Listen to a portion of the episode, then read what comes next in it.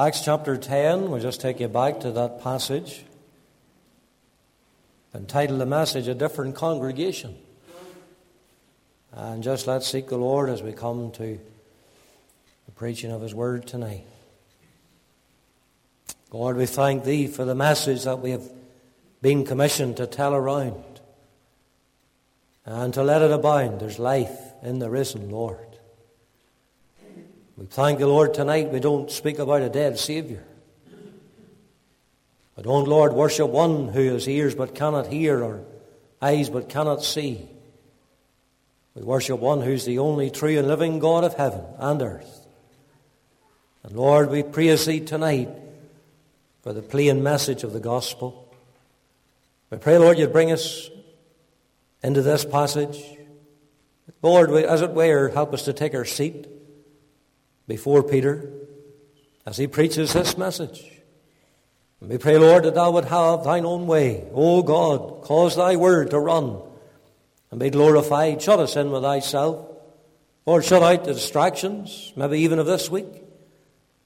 And for this little time remaining, just, Lord, close us in with thee. Praying that I might speak above the voice of the preacher. Thy still small voice will be heard. I would draw, Lord, even a soul unto thyself tonight. They might be saved, born again, knowing their sins forgiven, ere they leave this house. Have mercy. Lord, to that end, give us words that must and shall prevail. Give us those prevailing words we ask. We ask in Jesus' name. Amen. There was that occasion that we read of of Capernaum when it was noised abroad that the Lord was in the house. That was a day when the four friends, you remember, were to carry the sick of the palsy.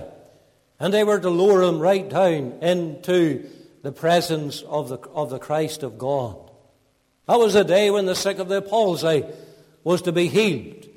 And he was to leave as a man, not only healed from his sickness, but one who knew sins forgiven.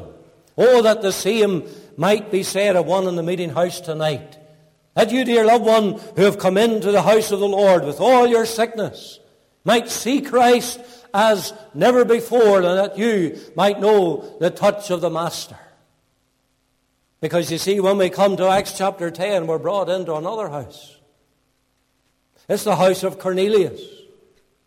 And while there's no letting of himself down through the roof, as was the case with the sick of the palsy, Yet it was upon the rooftop that God was to show Peter that he was to go to Caesarea, that he was to go to the house of Cornelius, a Gentile, for to preach the gospel. If you just look across at the chapter, that is what the opening part of the chapter details, the vision of the white sheep being lowered down before him with the unclean beast in, him, in it. And the command was for Peter to kill and to eat. Verse 14, but Peter said, Not so, Lord, for I have never eaten anything that is common or unclean. And the voice spake unto me again the second time, What God hath cleansed, that call not thou common. And that vision was to appear three times before Peter. and during that time, there was three men that arrived at the gate, seeking for Simon Peter to come with them. And so in obedience, Peter went with the men, and they brought him into the house where he was to find Cornelius waiting, who welcomed him, who was to show him a good congregation of people. You look at the words of verse 33. They were punctual. Immediately, therefore, I sent to thee, and thou wast well done that thou art come. Now, therefore, are we all here, present before God, to hear all things that are commanded thee of God. Not only were they punctual, they had come with one purpose of mind, and that was to hear the things concerning God. They had a reverent spirit about them, for they were conscious they were before God.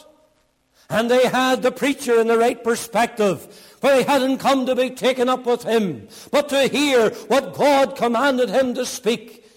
And they desired to hear the whole counsel of God. It was in such a gathering, with such a gathering before him, that Peter is found to be opening his mouth. What did they need to know? What was his message? You see, men and women, it was a different congregation. But the message was still about Christ. They knew certain things about him. They knew about the Lord, his anointing of God. They knew about his work on earth. They knew about his death on the cross and his resurrection.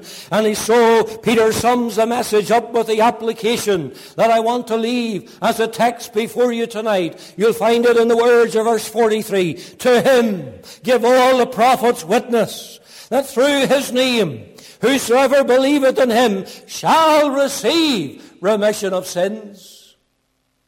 You'll notice there the subject of the scriptures.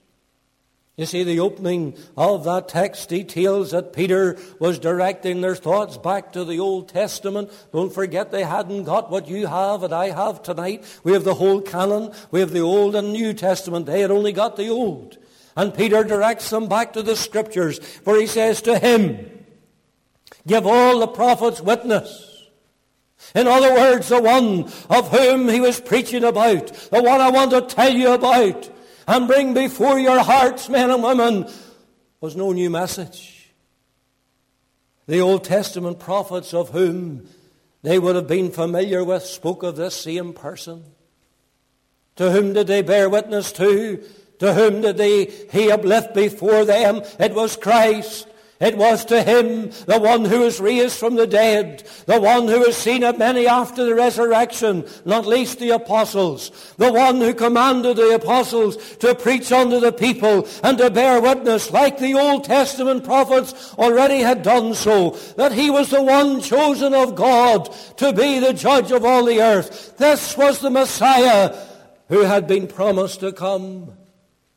And in considering the Old Testament prophets, they spoke of Christ, then we must understand that not only was their witness one of a promise, but their witness was also prophetic. They witnessed in their day that Christ should come as the only Savior to this world. It was a prophetic message, for it had not already happened. But they, directed by the Holy Spirit, were able to look down the corridors of time and they were able to uh, speak and see of the one sent of God as the Messiah, as the one who in obedience would not, would, would not only be born in Bethlehem's manger, but also one day die on that cross of Calvary.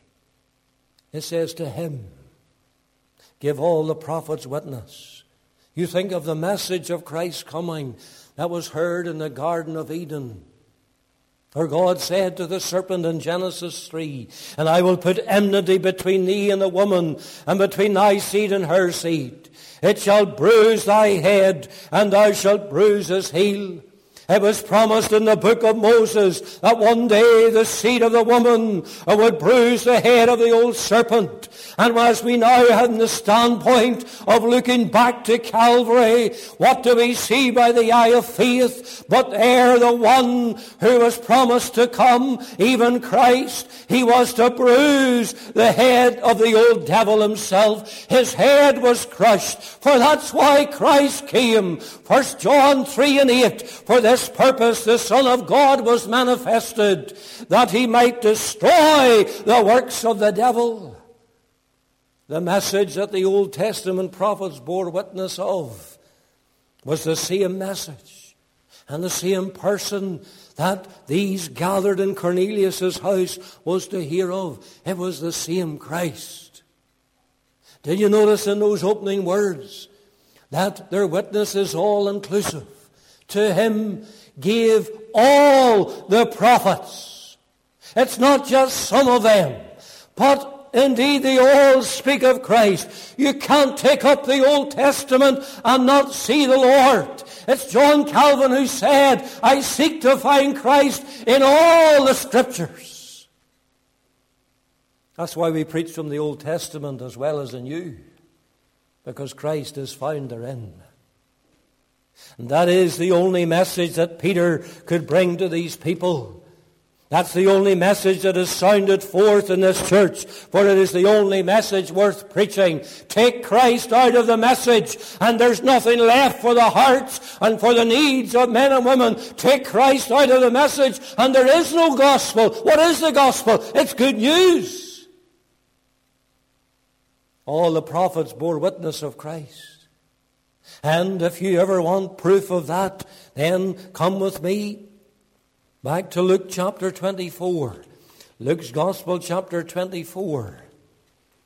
And you just listen to a few verses of the message of the risen Savior spoke to those two disciples on the Emmaus Road. Look at verse 25.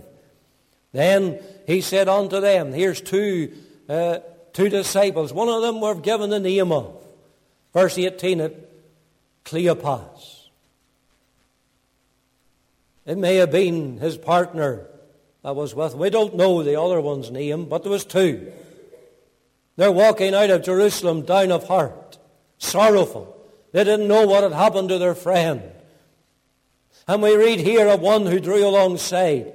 And he said unto them, O fools and slow of heart to believe all that the prophets have spoken. Ought not Christ to have suffered these things and to enter into his glory? And beginning at Moses and all the prophets, he expounded unto them in all the scriptures the things concerning himself. They didn't realize it was Christ, the risen Lord who drew alongside and went with them. Jesus went with them. Thank God, men and women, when we're in sorrow, the Lord draws near. And he's able to uphold and he's able to comfort as he did with these two. And the Lord, unknown to them, was with them. And uh, in the midst of their sorrow, he was to begin at Moses. Well, there's the first five books of the Old Testament.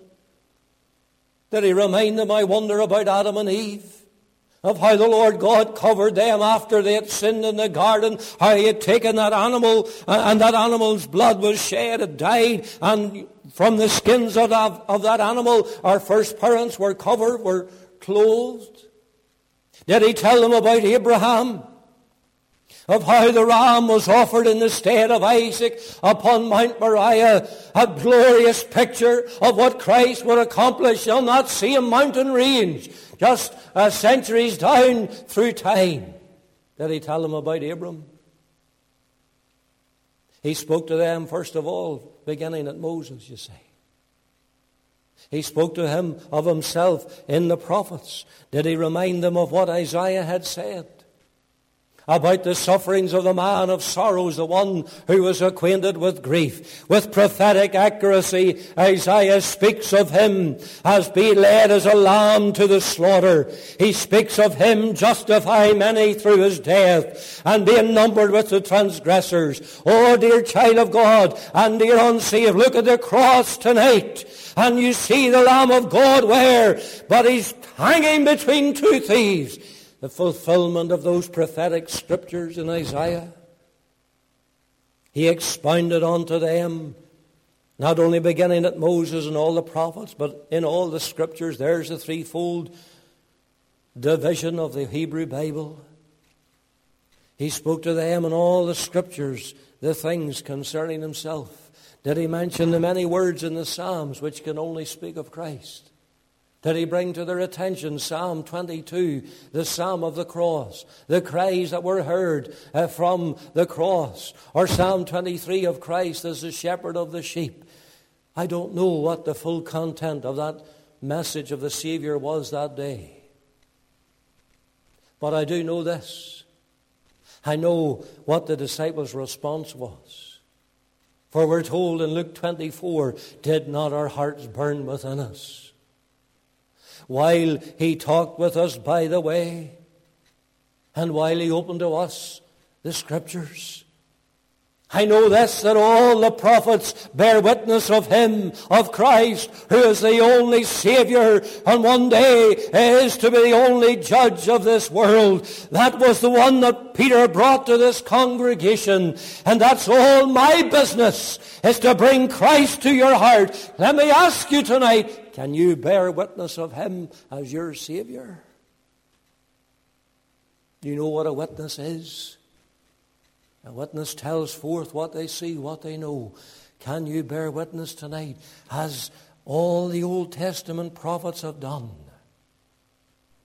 that Christ is my Savior? That's my prayer. You know, not only do you recognize here the subject of the scriptures, but I want you to notice the way of salvation. What was it Peter was in agreement with the prophets of old to bring to this people? I suggest to you it is the way of God's salvation for lost and sinful mankind. How can you be saved tonight? Right now. I believe that you have the answer before you in this very text of Scripture. You'll notice the way that's of salvation is an exclusive way. There are not many ways to God. There are not many ways to heaven. As the religious world would try and tell us, there is but one way and one way only, and you have it in my text. For it says, to him give all the prophets witness that through his name, see it? That through his name, it can only speak of the power that's found in the name of Christ. God hath given him a name which is above every name, that at the name of Jesus every knee shall bow, every tongue shall confess that he is Lord. Thou shalt call his name Jesus, for he shall save his people from their sins. That was the message of the angel to Joseph. Because Jesus means Savior. It's the only name wherein salvation is to be found. It was Peter on the day of Pentecost who was to preach the name of Christ to the people. I turn you back to Acts chapter 2.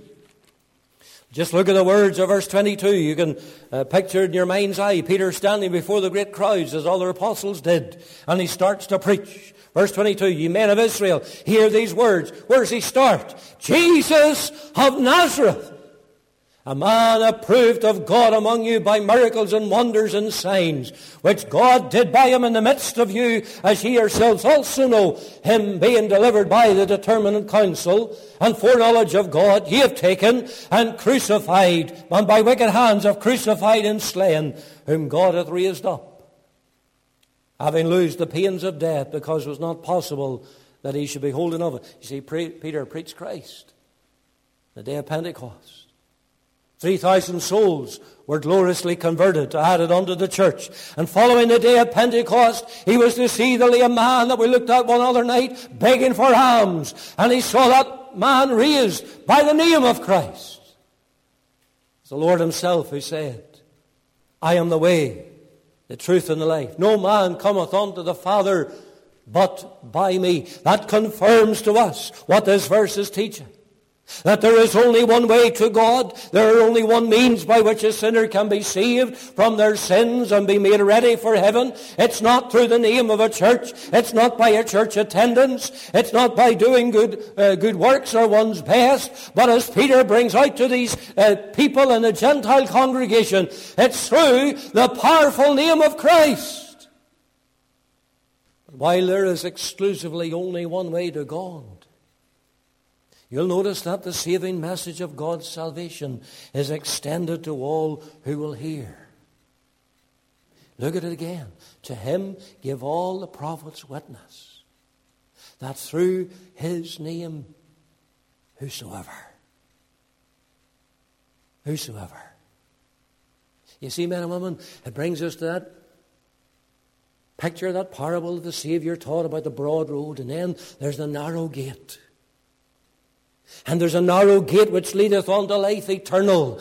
But the call goes out for the whosoever that will come. Peter was now standing in a Gentile house. He was standing before a Gentile congregation as I am tonight. And he was preaching the same message of God's salvation as he did to the Jews beforehand on the day of Pentecost. The same Lord is over all. The gospel is the power of God unto salvation to the Jew first but also to the Greek. Can I personalize it? It's for the one who's brought up in a Christian home, who has been nurtured in the gospel and brought to church and Sunday school and all of that. But it's also for the soul who has never heard of their need of God's redemption and God's salvation. It is for the whosoever will come. It's a wonderful, expansive word, isn't it? Whosoever. Thank God it doesn't say that, that they bear witness of him that through his name all who are rich, or all who are poor, or all who are of one particular uh, tribe or country. It says that whosoever. A word that is found in many well known gospel texts whosoever shall call upon the name of the Lord shall be saved. For God so loved the world that he gave his only begotten Son. Look, that whosoever believeth in him should not perish, but have everlasting life. I put it to you in this meeting, this very meeting tonight, in this house. If you're not saved, if you've never come to the Lord Jesus Christ for salvation, then the whosoever surely must include you. What does the whosoever need to do in order to be saved? Look at my text. For it says that through his name, whosoever believeth in him. Whosoever believeth in him. That's it.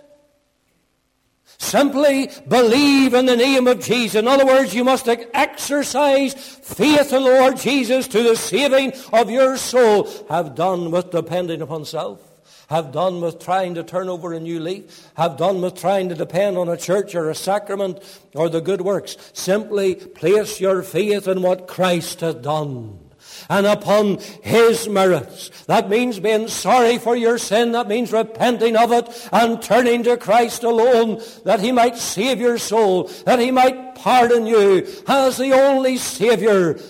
You stake your all upon Him. You stake your life upon him. You stake your death upon him. You stake your very eternity upon him.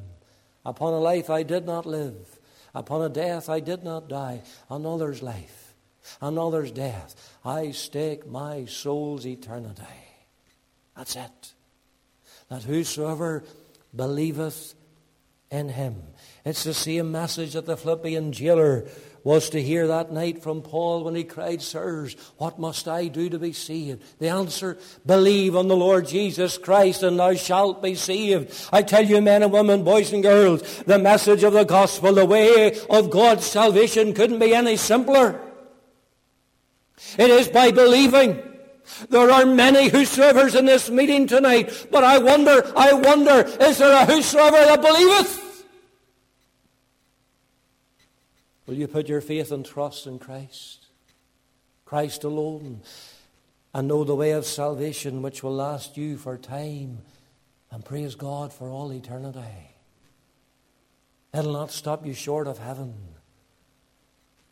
The whosoever believeth in him, in Christ, the name of Christ, the work of Christ on the cross. You see, I want you to just remember in closing the work of the Saviour. Because I know there might be those who would doubt that this is all that the sinner has to do. Preacher, it sounds too simple. It's all I have to do in order to find eternal life and be saved. But my friend, that is so. Because the Lord Jesus Christ has done the work. He has done it all. He has paid the price so that you, as a guilty soul, might be redeemed and might be saved. And that brings us to consider Calvary. For there the work was done. There the Savior went to lay down his life so that he might pardon sinners. If any were ever to be saved from their sin, then there needed to be another who would pardon them and that other to whom Peter preached to these people about, that other with whom the prophets bear witness of, and to whom we bring before you this evening. It wasn't Peter. See that? Peter doesn't preach about himself. There are people in our land tonight, they believe Peter was the first pope. Peter doesn't preach about himself. He preaches Christ. That's the one. That's the one through whom you can be saved tonight. For there's no other good enough to pay the price of sin. He only could unlock the gate of heaven and let us in. Maybe you sung that as a child. The hymn of Frances Alexander. There is a green hill far away. And there on the cross he was to pay the punishment for our sin, bearing it away in his own body on the tree. And Peter in his little epistle, he emphasizes it again. 1 Peter 3 and 18 he says, For Christ hath once suffered for sins, the just for the unjust, that he might bring us to God, being put to death in the flesh, but quickened by the Spirit. The just for the unjust. There's the substitute. There's the one who died that you might live, who paid your hell that you might never go there. The one of whom Peter preaches in this Gentile house before Cornelius and those friends that he had gathered. I tell you in the authority of God's word, the work has been done. He finished the work by dying on the cross. The price has been paid for the punishment of our sins, the highest price that this world could ever see. Even the giving of himself, the shedding of his own precious blood. For without the shedding of blood, there is no remission. All because of Christ. And all because of the work of purchasing our salvation, you sinner can have the promise of eternal life even this very night. For the whosoever that believeth in him. That's just the plain message of the gospel. You want to look, I want you to look at my text one more time. To him give all the prophets witness that through his name, whosoever believeth in him, shall receive remission of sins. I draw your attention to one word there. A word which is used more in relation to those who are cancer sufferers. When they have known a stay of that deadly growth, when the effects are no longer seen to be advancing, there's every hope that they're cured and they're said to be in remission. But, dear soul, without Christ, you have a worse disease than any cancer tonight. It's called sin. And the longer that you leave it unchecked and the longer that you leave it unpardoned, then the greater will be its hold and its spread upon you. And the longer that your sin is not dealt with, then the greater is the danger that you will die in your sin and you'll go to a lost sinner's hell and it will be for then ever too late. I put it to you that for one who has cancer, they were to see me tonight hold up a cure, and I said that for the whosoever that believeth, you'll be cured. Then I guarantee you, I suspect that everyone would take of it. But this evening I've sought to hold before you the one who can cure you of your damning disease called sin. It is for the whosoever will come and that believeth. And Christ has been freely offered to you in the gospel. And the promise is in believing you shall receive remission for your sins. In other words, they will be blotted out. They will be removed. Never to be laid to your charge or your account on that great day of judgment. All because of Christ. And you will have the promise and the assurance of eternal life ere you go home tonight. That's what the gospel gives. And these promises are not from a preacher, but they're from God. For he has said, Thy sins and thine iniquities I'll remember no more. He has said in John's Gospel, chapter 10, it says, I give unto them eternal life, and they shall never perish. That's God's promise. Will you take it at His word tonight? You can know tonight that you have forgiveness of sins, that you have eternal life. But you must come to Christ. You must believe in Him to the saving of your soul. Is there a whosoever who will come just now? Is there one who desires remission of their sin, to have them removed. Then may the Spirit of God come in convicting power and draw you to the Savior. I can't save you, man and woman, young person. I can't cause even an anxious thought. But God, the Holy Spirit, does His work. He convicts and He draws you to see your need of the Savior. And the one whom Peter preached in his house and the Gentiles to the different congregation, to Him. Give all the prophets witness through His name, whosoever believeth in Him shall receive remission of sins. And when He preached, there were those that believed. The Holy Ghost fell on them. And they went out and they bore testimony, as did the Jews when they were saved, that they were different. And they showed that publicly by their baptism. Oh, man and woman, tonight I'm not pointing you to anything else other than God's salvation, the person of the Lord Jesus. And you'll want to go out and you'll want to tell others of what God has done for you, and you'll want to publicly show it. May the Lord help you to come tonight. Know Him, whom to know is life eternal. 275. We'll sing just in closing. May the Lord bless His word to each of our hearts this evening. Oh, what a Saviour that He died for me. From condemnation He has made me free. He that believeth on the Son, saith He, hath everlasting life. We'll sing the first uh, two verses, please, of 275, page 267. 287.